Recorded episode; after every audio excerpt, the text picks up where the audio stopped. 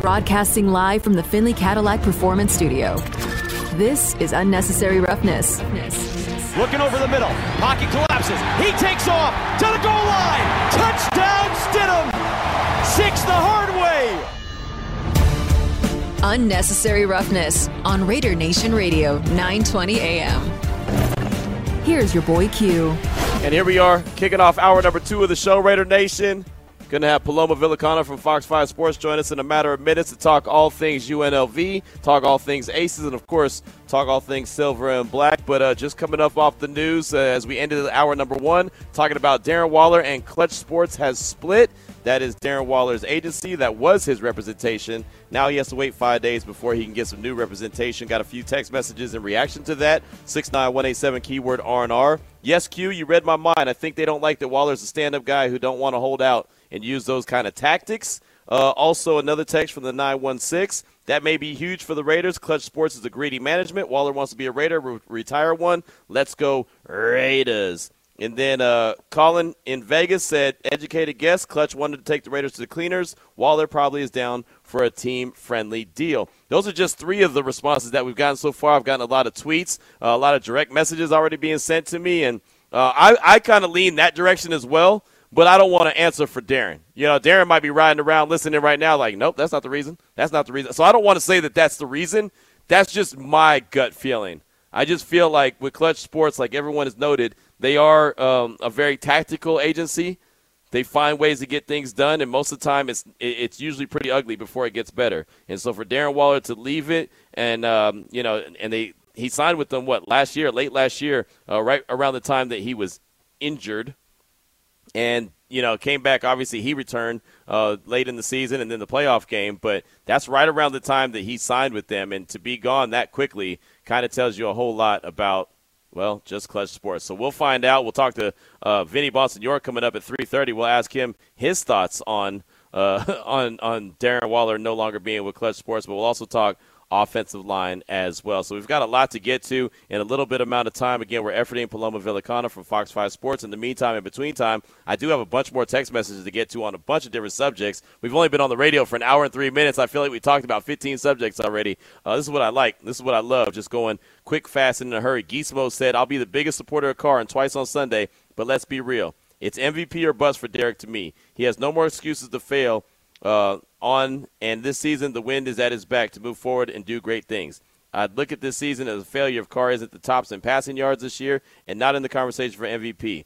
Las Vegas, the Raider Nation deserves a dominant winner, and we should expect nothing less. I don't think Derek expects anything less either, whether he says so or not. Let's go Raiders. So he said, Gizmo said, it's MVP or bust for Derek. And I don't know. I think that that's a little over the top because I think you could be a really good quarterback, and I think you could take your team to the playoffs and make a deep run and not be in the MVP conversation. Right? I mean, I, I think that that's something that's a strong possibility. I don't think just because you get to the playoffs and make a deep run, you're going to be in the MVP conversation. You're in the MVP conversation if you are just you're the guy. You're over the top. And, you know, I hate to always go back to 2016, but when he was briefly in that conversation in 2016, it was one of those cases where he was doing some extraordinary things, right? He was helping he was helping the team or he was actually the, one of the main reasons why the team was as successful as they were, right? He was the one of the main reasons why they were on their way to the playoffs and eventually got into the playoffs and had been in the playoffs for the first time in a very long time. So, and even then, he only had a few votes. Like people always talk about, he was in the MVP conversation. It wasn't like it was close. It was just a few people had put him in that conversation. You know, the funny thing about it is, while we're talking about MVPs and the uh, and the quarterback position, Russell Wilson has never got an MVP vote. I fi- I mean, I, I laugh at that because I find it hard to believe.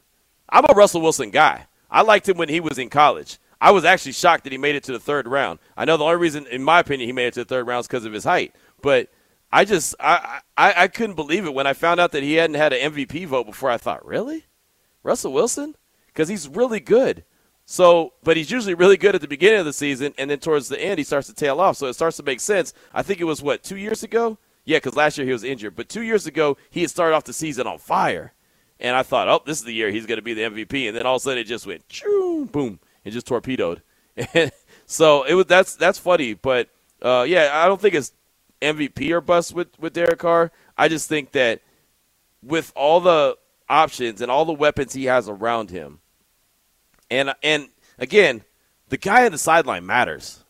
You know, I mean, I try to emphasize with all the guests that we have on the show. I always try to ask them something about Josh McDaniels if they've had any kind of any kind of interaction with him because I think that he is such a difference maker. I had mentioned in the last hour I was talking about Dennis Allen taking over for Sean McVay or Sean uh, Sean Payton, excuse me, in in New, uh, New Orleans. That's that's who I look at Josh McDaniels and I say he's on that level. He's on that level as far as a play caller as a Sean Payton. You know, there's certain there's certain play callers in the league that you really respect and think that they're they're the upper echelon, right? Kyle Shanahan in San Francisco, I think, does a fantastic job. Sean McVay, I mentioned him in, in LA with the Rams. He does a fantastic job. Sean Payton with the Saints, same thing. I think that Josh McDaniels is right up there in that same category. I don't care where you put him. I'm not saying he's got to be first, second, third. Andy Reid, obviously, in Kansas City. Fantastic job. There's certain guys that just get it. And Sean, and Sean, I don't know why I keep saying Sean. Josh McDaniels is is a guy that gets it. He understands how to do some really good things offensively and how to get the most out of his players. And you know, when we were talking to Evan in the last hour, and I asked him what makes him tick, Josh McDaniels that is, and and you know he he's talking about adjustments, in game adjustments. You know, not half to half, but you know, quarter to quarter, drive to drive hey, look, this isn't working. This was our game plan going in. This wasn't working. Okay, well, here, I've got a couple other ideas that I can work with. Oh, I got this other game plan. This this is plan B. Oh, this is plan C. Oh, you know what? Let's revert to plan D. Like he's got all these different options. And that's what Eric Allen had mentioned to me the other day at practice. Like, hey, this guy has something that could beat every coverage he's going to see. He's just that smart. So that I think that that is such a big difference maker that we're not talking about enough. We're talking about Davante Adams a ton. We're talking about Darren Waller with no representation. We're talking about him a ton. Talking about Hunter Renfrow. Who's the next guy going to be? Mack Hollins? Is it going to be, you know, uh, Keelan Cole? Is it going to be T. Billy? Who's it going to be?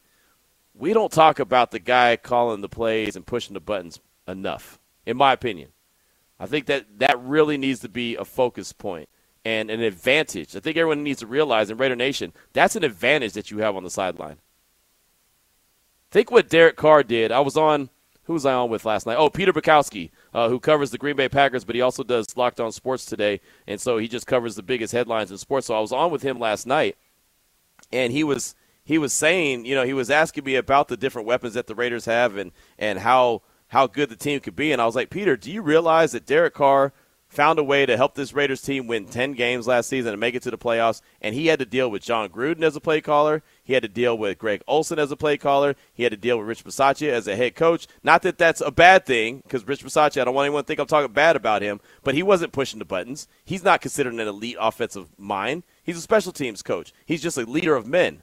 And Greg Olson, I don't think there's anybody breathing that thinks Greg Olson is a good offensive coordinator as far as play caller. I don't think there's one person alive, including Greg Olson, that thinks he's an elite play caller. I mean, Damon, you're laughing in the home studio, but I'm not wrong. No, it brought no. Um, it just brought me back to like a scene from Office Space. just ask Greg, ask Greg Olson, what do you do? just what do you do here? Right. Because it would also it would always come up, you know, when Gruden was around. Hey, Gruden calls the plays. It was basically Greg Olson, like he's not cool with Derek Carr like on a buddy buddy system, but he can disseminate what Jon Gruden means a little bit better to Derek Carr. Yeah, that's why he was man. the OC. Yeah, he was the middleman. He was the guy that Gruden say something and Olson could go and talk to Carr in a in a way that that Carr wants to hear it. That's what people were saying. Yeah, that's what was said, but you right. just brought it up and it just made yeah. me think, man, I don't know what was Greg Olson's like strong suit, like, you know, an offensive guru like Josh McDaniels, he's talking about, man, I think yesterday someone said hell or high water, they're going to be using the screen game. Oh, like oh, yeah. that's going to be a staple of the offense. Greg Olson couldn't tell you. Well, you know what's so funny about that is when Gruden was gone, and the first time that Olson called the plays, I think he called a couple screen plays, and everyone's like, "Oh my gosh, Look at this offensive play calling. It's elite. It's next level. Oh, man, it's going to be so great. And I was like, what are you talking about? It was a couple screen passes that he called. That was it. That's all the change people needed. Right. That wanted. Just a little taste of it. See And it I- once and it's like, that's what I'm talking about. That's what I'm talking about. That's where it's at. You know, and the other thing is, it's so funny, and I don't remember what game it was, but it was while the Raiders were on a skid, and we were in the press conference, Damon, and you were there because you were passing out the microphones. You were making sure we were staying in, you know, in, in check, doing what we were supposed to be doing. And somebody asked um, Derek about the play calling, and Derek stopped him like halfway through the question. He was like, "If you're asking is if I'm if I'm happy with Ole as the play caller, yes, Ole's great. I don't remember who it was. Sure, it wasn't you. No, no, no, no, no, no, no, no, no. Derek only got got um, froggy with me once, and and it wasn't even bad. But I, I forget who was that. It might have been Josh. Yeah, Might but I do remember that answer because yeah, just like how abrupt the cutoff was. He just cut him off, and he was like, "Yes, what you're asking is, can, oh no, it's Willie. It was Willie Ramirez that asked the question. That's right." And uh, Derek got a little upset about it. It was like, "Yes, what you're asking is, am I happy with Ole as a play caller? Yes, he does a fantastic job." But you could tell he was irritated, and not with Ole. He was just irritated because that was the narrative. Like the play calling is not very good. This is that's one question that we'll never ask this this season. I promise you. That's not going to be a question. Is the play calling going to be good? I have all the faith in the world. This play calling is going to be good. As a matter of fact, I think it's going to be better than good. I It's- really do. it's going to be real good, but that just made me think. So, not saying, you know, don't want this to go wrong, but if things do go wrong, let's say there is like a two or three game losing streak here, who's going to get the blame? Because we know Josh McDaniels, like he's leading the offense. The weapons are so much better. I think that this season, it all it is going to fall on Carr's shoulder. So, like that texter said, "Hey, MVP or bust." That's. That's I don't even think Packers fans would say that about Aaron Rodgers, and he's coming off two in a row. So that's a little you know unrealistic. But I do think that Carr this season, it is like this is a make or break season for Derek Carr. Not so much as we all know what he can do, but this is the year that you really got to prove it. Well, you just you would just think that it's able to come together. You, I mean, you you would just think so. And look, I mean, a guy throws for 4,800 plus yards a season ago. You would think you're already saying it's, it's come together. What Derek Carr needs to do, in my opinion, just my humble opinion, what he needs to do to take himself where he's at, and I think we all agree he's a he's a top 10 quarterback. Even if you put him at number 10, let's just say he's top 10. To take himself from top 10 to top five, he's got to have the ability to trust his wide receivers or his tight ends a little bit more. What I mean by that is don't take the safe the safe throwaway on, on third and third and eight when the play's not there or third and goal. It's not there, just throw it out of bounds and settle for the three. Give your tight end a chance. Give Davante Adams a chance. Give Renfrow a chance. Just trust one of your guys, Mack Hollins. Trust one of your guys to go make a play. And I believe he has that in him. And the reason I believe he has that in him is because he's done it before. He's done that before. Back in again, going back to 2016, I hate that. I'll be glad when they're a consistent playoff team and I don't have to go back to 2016 anymore. But back in 2016, when the Raiders were a playoff team, Carr would throw the ball up and give Coop a chance. He'd give Crabtree a chance. He had all the faith in him. When Gruden returned, Gruden said, "Hey, be safe with the ball. Don't turn the ball over." Like, and Derek said this. He said this multiple times. Hey, I'm doing what the coaches tell me to do. Gruden says take care of the ball. He says throw it away. I'm gonna throw it away. I'm gonna do what the coaches tell me.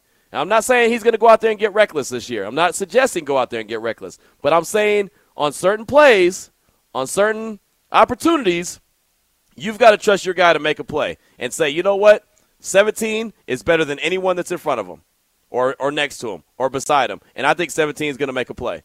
And you know what? I'm going to live or die with 17 making a play, or 83, or 13, or 10. Whoever, you know, whoever it is, got to have a little bit of faith that they can make that play. Sometimes, you know, you look up and you say, I don't know how that was completed. I, you know, that was a 50-50 ball, and maybe it was a, you know, a 40-60 ball where the defense really had a better chance of making the play than the offense did. But you know what? I know that 17 is better than the guy that was was defending them. So I'll roll with it. So many times, like we just had with Evan, where it's just I love the how he broke it down. Where if you're just going to be drafting the players on each roster, I just just popped in my head because you said 17, you just trust them. Man, the praise that he hyped on Davante Adams were just, hey man, the Patriots secondary, it's good. And it's going to help them get a little better because they know that no one else that they're going to match up with is going to be better than Davante Adams. It's just so refreshing to hear it. And that this Raiders, I know this is only my third season, but the Raiders haven't had a player like this They since haven't. the yeah, and it's just wow to have one of those guys on the team that you're following, you're covering. It's a game changer. I okay, and we'll take a break after this. And unfortunately, we weren't able to get with Paloma Villicana. She's that means she's on a hot story right now. I promise you. I promise you. I, I know if Paloma don't pick up the phone, that means that she's she's covering something. She's on something really hot. So uh, we'll catch up with Paloma later. That's okay. No worries on that. I'll say this, and we'll take a break. And and anyone that wants to you know call in or text in and say that I'm wrong, I'm fine with that. 100 percent. The Raiders as a team have not had someone on the caliber of Davante Adams level since they had Jerry Rice and Tim Brown. I mean, seriously, they have not had a dude as talented at that position since they had Jerry Rice and Tim Brown. Oh, of course. I thought you meant like overall, but at that position? No, I mean even hell overall. I mean, who's the most ta- who's the most talented player that they've had since Jerry Rice and Tim Brown? You could say Khalil Mack. That's easy, but he wasn't the best. Like I wouldn't know, but I don't. I mean, he was the alpha dog on defense, but I mean, just look at the alpha dogs on offense. Who's the best player that they've had talent wise since Tim Brown and Jerry Rice? Nobody. Amari Cooper was really good. Oh, come on. Michael Crabtree was really good, but they weren't Davante Adams really good. Mm-mm. They're not. Neither one of those dudes is walking into Canton, Ohio. None of them. Neither one of them. Coop or Crabtree. And I like Crabtree a lot. I like Coop a lot. Hell, I think I still got one of his jerseys hanging in my closet. They're not walking into Canton. 17, he's got a chance, a real good chance to walk into Canton. But if, if I'm wrong, let me know, Raider Nation. I'm, I'm here for it. 69187 keyword R&R. Of course, you can always hit us up at 702-365-9200. Got a lot going on on today's show, and I'm here for it. Vinny Bonsignore, he'll join us at 3.30. This is Raider Nation Radio 920. You're listening to Unnecessary Roughness with your boy Q on Raider Nation Radio. We got Vinny Bonsignore coming up at 3.30 from the RJ, also the morning tailgate right here on Raider Nation Radio 920. I threw out the statement that Davante Adams is the best wide receiver, most talented dude, really, that the Raiders have had since they had Tim Brown and, and Jerry Rice. And I got hit with many people hit me with Randy Moss. I'll say this Randy Moss is a Hall of Famer, for sure. But what Randy Moss did with the Raiders was not Hall of Fame worthy. I mean, think about that. It's not like Randy Moss's talent with the Raiders. Again, I'm saying the Raiders have had this talent. Randy Moss was a Hall of Fame talent guy, just not with the Raiders. I mean, Raider Nation, in two seasons, he only had a little over 1,500 yards. In two seasons. And what, 11 touchdowns? 11 touchdowns and 1,500 yards in two seasons. I think this guy, number, wearing number 17, could have that this season. I mean, think about that. I don't, I mean, now look, with all the talent that the Raiders have, he probably won't, but he has that ability. So you're right. Randy Moss is a Hall of Famer. So, okay, he's he's that guy. no, I mean seriously, like they're right. He's a Hall of Famer, so I'll give him that. But 1,500 yards, I would like to think that Davante Adams is going to be much better than that. Yeah, but just to go back to those texters, they're bringing up the entire body of work. Right. If someone mentioned, "Oh, the Raiders but, haven't had a good defensive lineman," and they brought up Warren Sapp, be like, "No, that's not the qualifier here. But yeah, he's a Hall of Famer." But to their credit, though, to their credit, because Davante hasn't done anything with the Raiders yet either, so he might he he could go for two seasons for fifteen hundred yards, and then you know that'd be the same thing that I guess I'm saying. So uh, Randy Moss is I stand corrected. Randy Moss is the the one guy that they've had that's been, you know, talented, a really talented guy. I I mean, look, what Crabtree and and and Coop did was better than that. Was more, you know, not more talented than than Randy, but the yardage that they got, the production that they had with the silver and black was way better than what Randy did. So where they're right, there's like a it's like an asterisk next to it. you know, because and I don't think anybody in Raider Nation is like pounding the table for Randy Moss either. I think that they're just no, saying, no, we got a couple of those texts. No, I know, but I, I, don't think that anyone's like, "Hey, Randy was the guy," you know, because I think everyone realizes that he quit on the team. I mean, he, he just he basically collected checks. So there's that. Um, Gizmo said, "All I'm saying is that it's always been said that Carr was was the greatest arm talent of his class. That tells me that he has the ability to check down Charlie. He has to be a he has the ability to be a check down Charlie and a gunslinger. I can't speak for Raider Nation, but I'm just ready for him to let it fly. More Fred, bet, ugh, more Brett Favre, less Alex Smith. That's what I mean. It's MVP or bust for Carr this year. We've all seen that he has that kind of potential. I'm ready to see it all put together. I no, I'm I'm not I'm not against you. You know, it's just it's just when you go into the season, you're like, hey, this dude's MVP or bust. I'd rather it be AFC West division champs or bust, right? That that's that's just how I look at it. Um, but I do think that the dude has an opportunity to really, you know, be a hell of a player. And look, that goes back to what Adam Schein said. I mean, he's he basically and he had a, a whole three minute little monologue about what he thinks that Derek Carr could do, and he mentioned it. He mentioned in the monologue that he thinks he could be an MVP. Matter of fact, let's go ahead and play it real quick. Uh, this is the extended version of what Adam Schein said from CBS Sports and SiriusXM talking about Derek Carr as opposed to Tom Brady. It's a lot longer than the version I played earlier. I just cut it down because I just wanted it to get to the point. But here's what he had to say, and he goes into great detail about Derek Carr. Derek Carr is tuning out all the noise surrounding the Raiders and Dana White and Tom Brady as he should. And I'm telling you right here, right now, Derek Carr is going to have the best season of his life this season. And I, I, feel terrible for Derek, who had to deal with relocation going from Oakland to Vegas, Antonio Brown torpedoing a season, everything that happened with Henry Ruggs, Jon Gruden, mismanagement, bad trades, bad draft picks, and the fact that Derek Carr has been great dealing with all those issues and obstacles in the eight seasons that he's been the Raiders quarterback, I mean, it's, I feel terrible for him. You look at Derek Carr this year, Davante Adams joining the team, his best friend from Fresno State, it's kind of everything. I think that Adams and Derek Carr, they're going to have a monster season. Then you look at Renfrow and Waller, and I still value Josh Jacobs.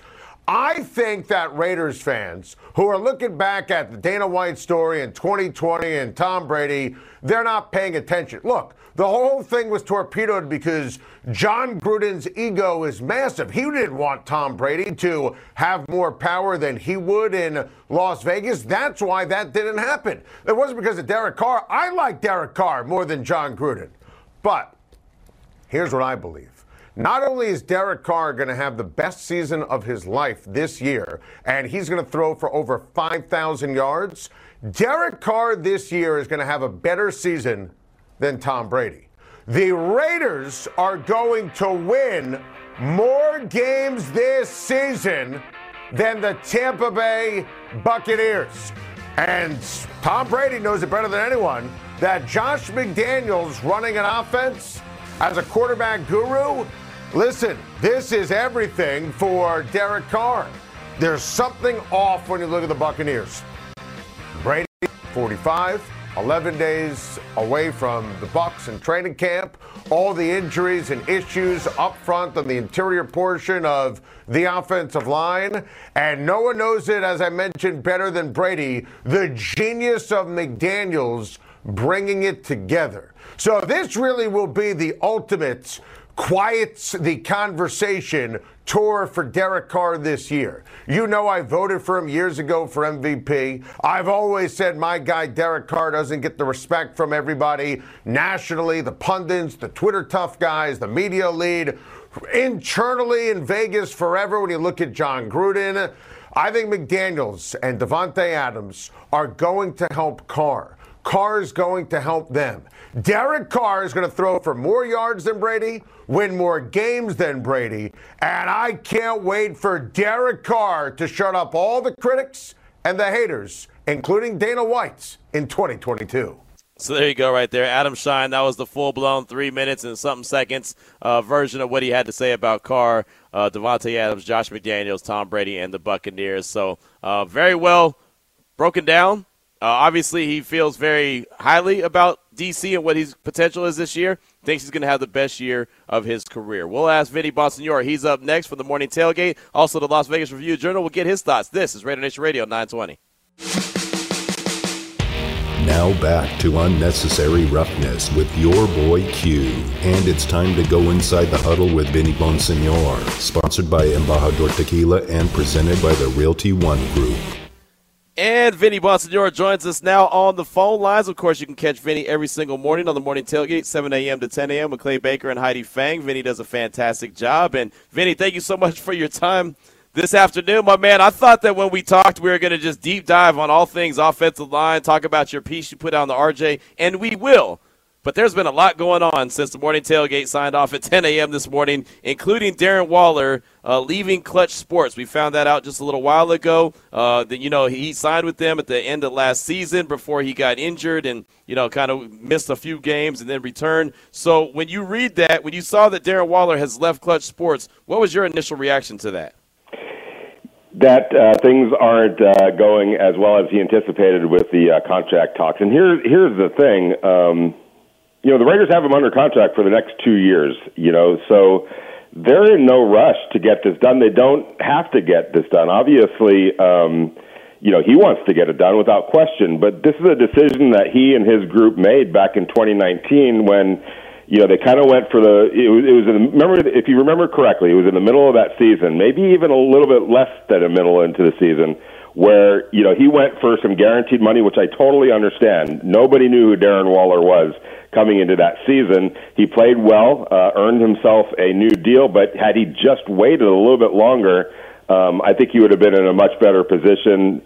Finished out that season, signed for a much bigger deal, um, but he he signed that contract and now, with two years left on the deal this year and next year, why would the Raiders be in a big hurry uh, to go ahead and, and re-sign him? It just tells me that things aren't going uh, the way he had hoped they would be. No, I agree 100%. And Damon had mentioned that earlier as well when we first saw the news. And I said, and my counter to that, Vinny, was do we know that it's not going well because, you know, uh, from Clutch Sports' point of view or Darren Waller's? And what I mean by that is, you know, Clutch Sports has their tactics to get things done. I don't know if Darren Waller likes clutch sports tactics, and this is just me, you know, shooting the bull about. It. I don't, I don't know obviously what's on Darren's mind, but that was one of the things that popped into my mind. No question about it. I mean, um, if he was satisfied with their approach, uh, if he was satisfied, he's staying with Clutch Sports, right? Right. Um, something, and it sounds like this is obviously his decision. So whether it's um, the lack of progress on a contract, the lack of their tactics, um, in pursuing a, a new deal, whatever the case might be, there's something that's given Darren Waller some misgivings about his representation, and now um, he's he's switching gears, and it looks like he's going to start at ground zero with somebody else, which also sets things back. And yeah. you know now now a new group has to come in and get to know Dave Ziegler and uh, you know uh, the Raiders side of things, and start from almost ground zero uh, to get something done. Yeah, and he can't sign a, a new uh, agent for five days, so that's going to be, like you said, it's going to be a little bit of a step back. Here we're talking with Vinny Bonsignore on Unnecessary Roughness, Radio Nation Radio 920. Damon's got one for you. Yeah, Vinny, I know you said that there's no urgency on the team with two years left on the deal to re-sign him, but do we know if the team has made him an offer and what a possible offer that makes sense for the team would look like? I don't know that, uh, um, Damon. Um, I think it was yesterday. Um, you know, I had reached out to some people, uh, not not on uh, the team side whatsoever, but people that you know um, are kind of in tune with what's going on. And uh, you know, I wouldn't say it was don't hold your breath on a new Darren Waller deal, but it was along those lines of this might take a little while. Uh, nothing is imminent, and it didn't sound like or feel like anything's close. And um, so I'm not sure. I can't I can't say whether or not the Raiders have made any kind of an offer or whether they're just kind of sitting back and saying, let's see how this year plays out. Um, we'd rather do something, um, you know, closer to the end of the contract. But to answer your question, no, I don't know if they've made any kind of an offer, and if they have, obviously, um, you know, Darren Waller and his side, whoever that side turns out to be now, uh, weren't happy with it. Let me ask you this, Vinny, because Willie asked uh, head coach Josh McDaniels yesterday in the media session about uh, the confidence level that Darren Waller is going to be out there week one. Uh, do you think that he's going to be available against the Chargers, or do you think that this is really going to kind of make it a little closer? I'd be shocked if he didn't play. I mean, it's it's in his best interest uh, to play. You know, if he wants to um, firmly put himself in a great position to earn a great new contract he needs to be out on the field. So, um, you know, until I'm told otherwise, I don't. I don't think that any of this uh, is directly related to the to the contract in terms of him not being out there. Now, you could say and, and absolutely make a case that indirectly, on some level, it's got to be on the back of his mind. So uh, when it comes to any sort of a strain or any kind of a, you know, whatever it is that he's dealing with with the hamstring, if it's not 100 percent, from a uh, you know practical standpoint and a common sense standpoint, especially if you're trying to get a new contract, you don't want to put yourself in any kind of jeopardy. Now, if this was to start the season right now, or if, it, if this was in the middle of the season, would this be enough to keep him out of the lineup? Um, I don't know that to be the case, but I, I doubt it would be. But when it comes to being out there practicing, uh, I think he needs to be as careful as he possibly can again, not directly related to the contract. Like he's not holding out because of the contract. I just think he's being as careful as he possibly can, knowing that there's a contract, um, you know, uh, that, that he's in pursuit of a new contract. All right, Vinny, I want to scatter shoot with a few different subjects here. Let's just say that Darren Waller and this offense is all one piece when they face the Chargers. How lethal do you think this offense potentially could be with all the weapons and also Josh McDaniels pushing the buttons on the sideline? Very. Um, you know, we saw what, the, the, the parts that we were able to see and glean these last couple of days. Uh, you know, when the when the Patriots were practicing against the Raiders there, nobody can stop Darren Waller. I mean, the only time that that Darren Waller didn't come up with the ball was when you know the throw wasn't there. Um, you know, threw it over uh, his head or whatever the case might be, and that was far and few between uh, two. Sometimes, you know, as a quarterback, you're just going to throw it kind of like where your guy can get it or no one else can get it, and those are sometimes hard to complete. But otherwise every time you looked up, he was wide open, and um, and even when he wasn't, there were times when he was catching the ball too. But um, so so just think about that first of all. That you have a guy that is basically wide open every time he steps on the field or goes into his pattern. Then you have. Uh, you know Hunter Renfrow, who himself we saw him, you know, uh, yesterday I think it was, just shake somebody in the end zone. He made the guy look pretty silly, and it was yeah. a pretty decent cornerback for the for the Patriots. That's what he does on the routine. And then if you have a Darren Waller uh, out there, he's just a complete nightmare uh, in terms of defending. We've seen so many times where when when teams decide to defend Darren Waller uh, in one-on-one situations, that's when he gets fed because tell me who is going to be able to stop him if they throw a 50-50 ball up. He's taller than everybody else. He could jump higher than everybody else. He's a kind of a got that basketball mentality where he could box people out. So he's just a nightmare in his own right. Even when he's kind of covered, he's not covered. So how are you going to stop all of that as a as an opposing defense? The the question is you're not. You know, you're going to have to hope for some mistakes. You're going to have to hope for some sacks to just you know slow that whole thing down, and that's you know an area that the Raiders definitely have to be aware of. And then on top of that, you throw in what I think has a chance to be a pretty decent running game with the, with the kind of running backs that they have. It's going to be it's that's an offense that's going to uh, have defensive coordinators and opposing defenses have some real sleepless nights on Saturdays before Sunday games. Talking right now with Vinny Bonsignore from uh, in, uh, from uh, the morning tailgate, 7 a.m. to 10 a.m. right here on Raider Nation Radio 920. Also, the Las Vegas Review Journal's got a really good piece out right now on the offensive line, and in particular, Alex Leatherwood. And I know Damon's got a question for you, but I wanted to follow up real quick on on Derek Carr. This is something I said uh, a couple segments ago before you hopped on that for him to take the next step this year with the weapons that he has. Remember, he threw for 4,800 plus yards last year. Really good job for him to take the next step, he's going to have to trust his guys 83, 17, 10, 13. He's going to have to uh, trust those guys. And like you said, throw that 50 50 ball every once in a while and just say, you know what, I'm going to live with the results because I trust my guys more than I think that the other guys can make a play defensively. Without question. And um, when you think about last year, uh, there were a lot of times when the only guy that he, uh, you know, trusted without a doubt was was you know uh, Hunter Renfrow. And to me, Hunter Renfrow is a guy that you just trust he's going to be where he's supposed to be. Um, you throw the ball um, even when it doesn't look like he's open because you know he's going to get himself open to make the play. Okay, uh, but there were a lot, a lot of times last year where Waller wasn't out there, so it was really just the Hunter Renfrow show yep. with a little bit of Zay Jones uh, mixed in. And I don't think that you know Derek had that kind of chemistry or that kind of belief in a Zay Jones to just throw the ball up sometimes and and uh, expect his guy to come down. But when you put Davante Adams, Hunter, and Darren Waller out there together, those are three three players that at any point, you know, at various points in Derek Carr's career, going all the way back to college, there's just absolute trust that he has in all those guys. Think about the game last year, the season opener. How many times did he target Darren Waller? Like 19 times, I want to say, in, in that yeah. game. Yep. Why? Because that's how much trust he had in a Darren Waller. Now you times that by three. Um, he's never had that before. Where you know, there's always been a case where you know uh, uh, Derek Carr had trust in one guy and maybe lukewarm trust in, in other guys. And I'm talking about just letting it rip type type trust. Now he's got three guys, um, and and a lot of times those three guys are going to be on the field at the same time. He's never ever had that before, so I think you're definitely going to see a much more aggressive looking Derek Carr. All right, Vinny. We've been talking so much about Waller and the new weapons on offense that a training camp has just wrapped up. What impressed you from the Raiders when these joint practices with the Patriots? Some takeaways, some players that maybe impressed a little bit more than you expected going into joint practices? Just your biggest takeaway from joint practices. Um, I, you know, for for me, it, was it's just sort of the efficiency that they worked with. You know, um, there wasn't a lot of uh, guys, you know, just just sort of you know uh, milling about. There was always a purpose to what they were doing. There's always things that when you were watching it, it made a lot of sense to you.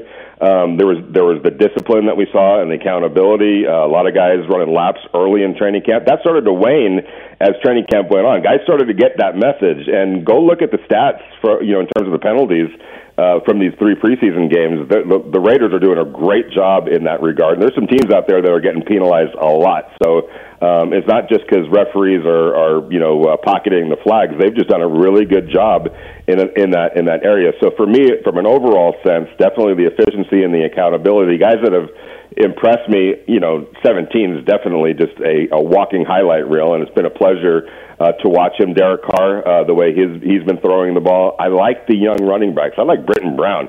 Uh, I'm still trying to figure out a way the Raiders could keep this guy on the roster because I'm not so sure if they were to try to sneak him through waivers and bring him back on the practice, practice squad, he'd make it through uh, waivers. He's a pretty good looking running back. I think we all saw that uh, against the Miami Dolphins. Um, you know, some of the young players. Obviously, Nate Hobbs, I think, has superstar written all over him. Tre'von Moehrig um, has is, is on the right path. Uh, I like the young linebackers. Luke Masterson um, has has really flashed uh, quite a bit.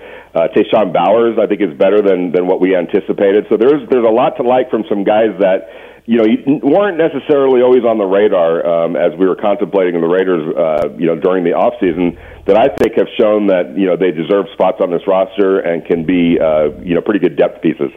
So, who do you think this game tomorrow is most important for, if anyone? Because I mean, there's most of the spots are probably already, uh, you know, been accounted for. But who do you think really has an opportunity to solidify their their spot on this roster tomorrow? I'm going to play tag your it Q because I'm going to ask you a question about that very thing. do you think we do you think we see Clelin Ferrell tomorrow, and and and do we think that he's you know we haven't seen him? you know what I'm saying? Yeah, like, I like think he's done. I think he's done. I, I don't think I don't think he's with the team in 2022. Just my gut feeling. I don't. I don't. Yeah, and and you know I wrote, I wrote about it. Uh, story's probably going to post in a little bit. Like what his what tomorrow means for him. You know, right. we haven't. Unfortunately, he got hurt, so he yep. was not there during practice. He hasn't been able to play in any of the games. You know, he did practice these last couple of days against the Patriots. Uh, uh, does, is is tomorrow sort of his last stand? And you know, uh, to at least earn kind of a depth piece uh, role. I'm kind of with you. I, I think I wouldn't be surprised if by you know next Wednesday, you know, uh, Clelin Ferrell's not on the team. So so that's somebody that I'm kind of keeping my eye on. Obviously, Alex Leatherwood. Uh, what does his future hold? Um, you know, I think that the Raiders, not that they're at the they're, they're at the end of at a wit's end on him, but you know, um, he hasn't responded. I think that's safe to say. He hasn't responded to the competition uh, as well as people would have liked. Um, he, to me, he digressed as training camp went on. His snap counts uh, started waning, and I felt like um, not that he checked out, but I think that, that that sort of affected him a little bit, and and his fundamentals are all over the place. Um, I don't, I wouldn't be shocked at all, one way or another, uh, if some, you know, with what whatever does happen with Alex Leatherwood. Yeah, Vinny, you speak of Alex Leatherwood, and you had that piece that got Raider Nation in a tizzy. Because, Fired up. Oh, my God. Let me tell you, Vinny. Great piece. All options are on the table, and you, mm-hmm. you might as well have taken his career away from him as soon as you press send on that story. but when it comes to if he's not going to be the guy, because it, uh, it was looking of maybe a few weeks ago once Thayer Munford went down that, hey, he's got to be the de facto starter at right tackle. So has Jermaine Eluemunor done enough to earn the job, or is it just he's the best option right now?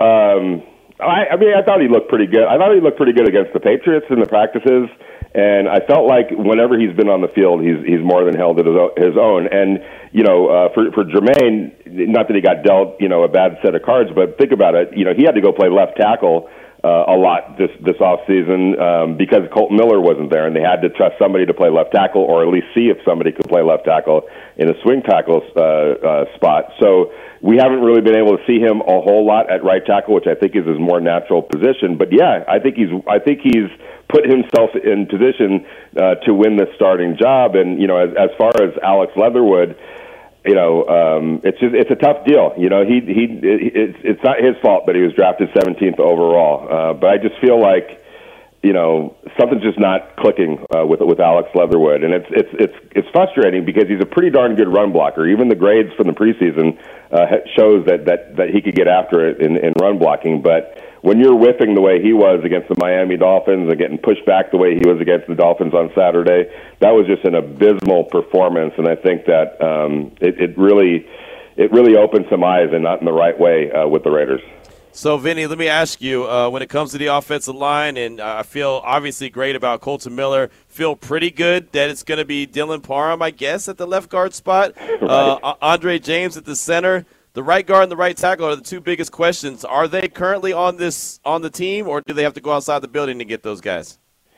I think the right tackle, at least to start the season, is on is in the building, and okay. whether it's Jermaine Eluemunor um, or Thayer Munford, you know, we'll see if he gets back to practice next week. Uh, I think that they um, feel like they could get by, or at least you know play play well enough with either of those two guys um, at, at right tackle. Um, Jackson Barton, you know, I was looking at his PFF grades. I think he's played like 90 snaps in, yeah. in preseason, and he's grading out really well, uh, especially in pass blocking. So maybe he, you know, he he was. Well, look at him, Vinny. He would scare the hell out of me if I was I, trying to block him. exactly. like if you're a defensive end, you just look at that guy and you melt. Like, all right, I don't want no part of you because, we, and that's a running joke between Q and I. That dude yes. is scary looking, man. Yeah, so, he is.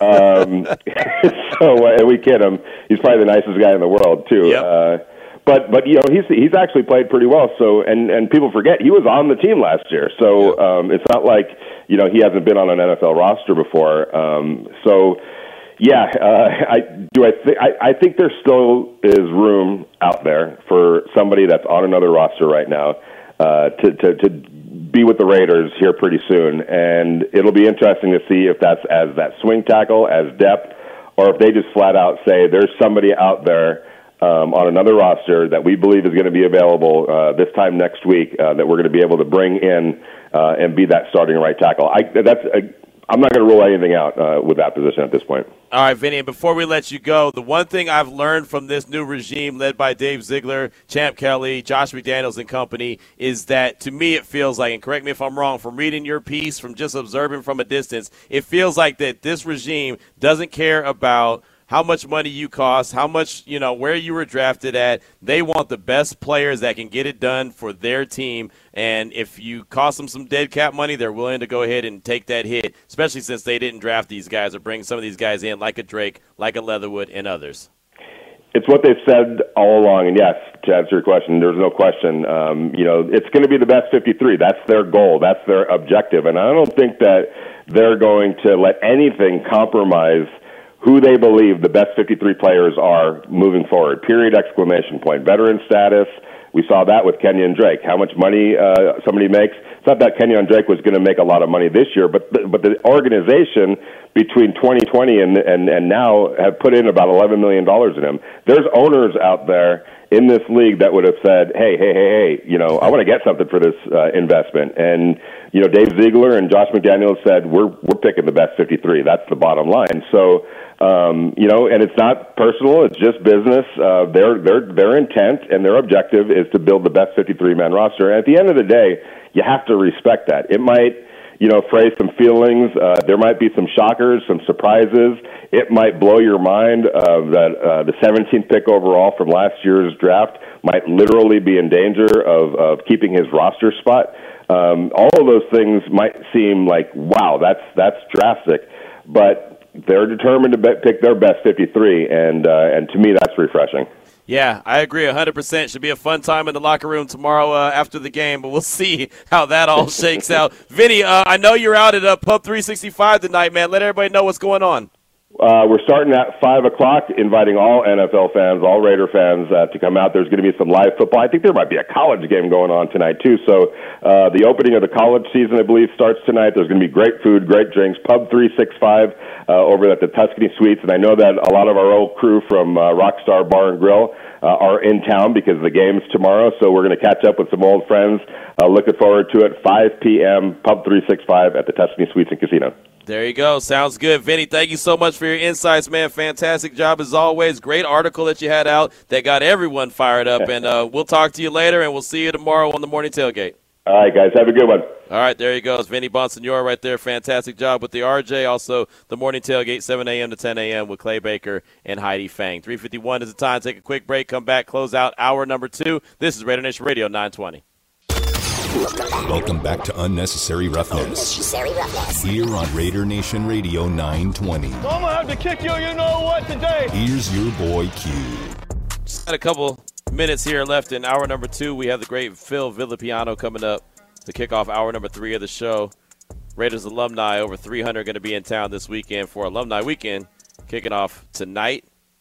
Going to be in present at the game tomorrow at Allegiant Stadium. So we'll talk to we'll talk to Foo about all things Raider alumni. Plus we'll talk about this year's team. But right now, let's go out to the Raider Nation listener line at 702-365-9200. Let's talk to our guy, Gangster Raider. Welcome to the show. What's on your mind, my man? What's happening? What's happening? All I want to say is, uh, once a Raider, always a Raider, and much respect to all the Raider alumni. You know what I'm saying? Nothing but love for them and, and much respect. But uh, I want to say thank you to Dana White because I think Dana White just really put the fire up under Derek Carr because you know he was already motivated. You know with everybody doubting him, but with this um, Tom Brady story and him calling him the MF, he's like, I'm going to be the MF. Though not only have a better season than him, like he said, I think he's going to go break all Tom Tom Brady single season records this year. And I know um Brady's season season season record for touchdowns is 50, and it's 17 games now. So all Derek Carr had to do was throw three touchdowns a game, three times 17, that's 51. You know what I'm saying? So he could easily throw three touchdowns a game and break um Tom Brady's season single season 50 um touchdown record. You know what I'm saying? So that's all I want to say, and I I want to thank Dana White because he's going to guarantee me that four G's because I put down I put down a hundred bucks for Derek Carr to win MVP, and they keep like more and more fire up under him. That's all I want to say. You know what I'm saying? Shout out to the Raider alumni. Much love. Once a Raider, always a Raider. I'm gone. Nice. Gangster Raider right there, talking all things Raider alumni. We'll be talking to Phil Villapiano coming up at the top of the hour. Fu, uh, excited about that and uh, excited about all the Raider alumni that are in town. Hopefully, get to catch up with a bunch of them tomorrow at Allegiant Stadium and throughout the course of the weekend. And, of course, shouting out Dana White as well for putting out that story on the Gronkcast over the weekend. So to get Derek Carr a little bit more fired up. Not that I think that he needed to be fired up, but we'll talk to Fu coming up next here on Raider Nation Radio 920.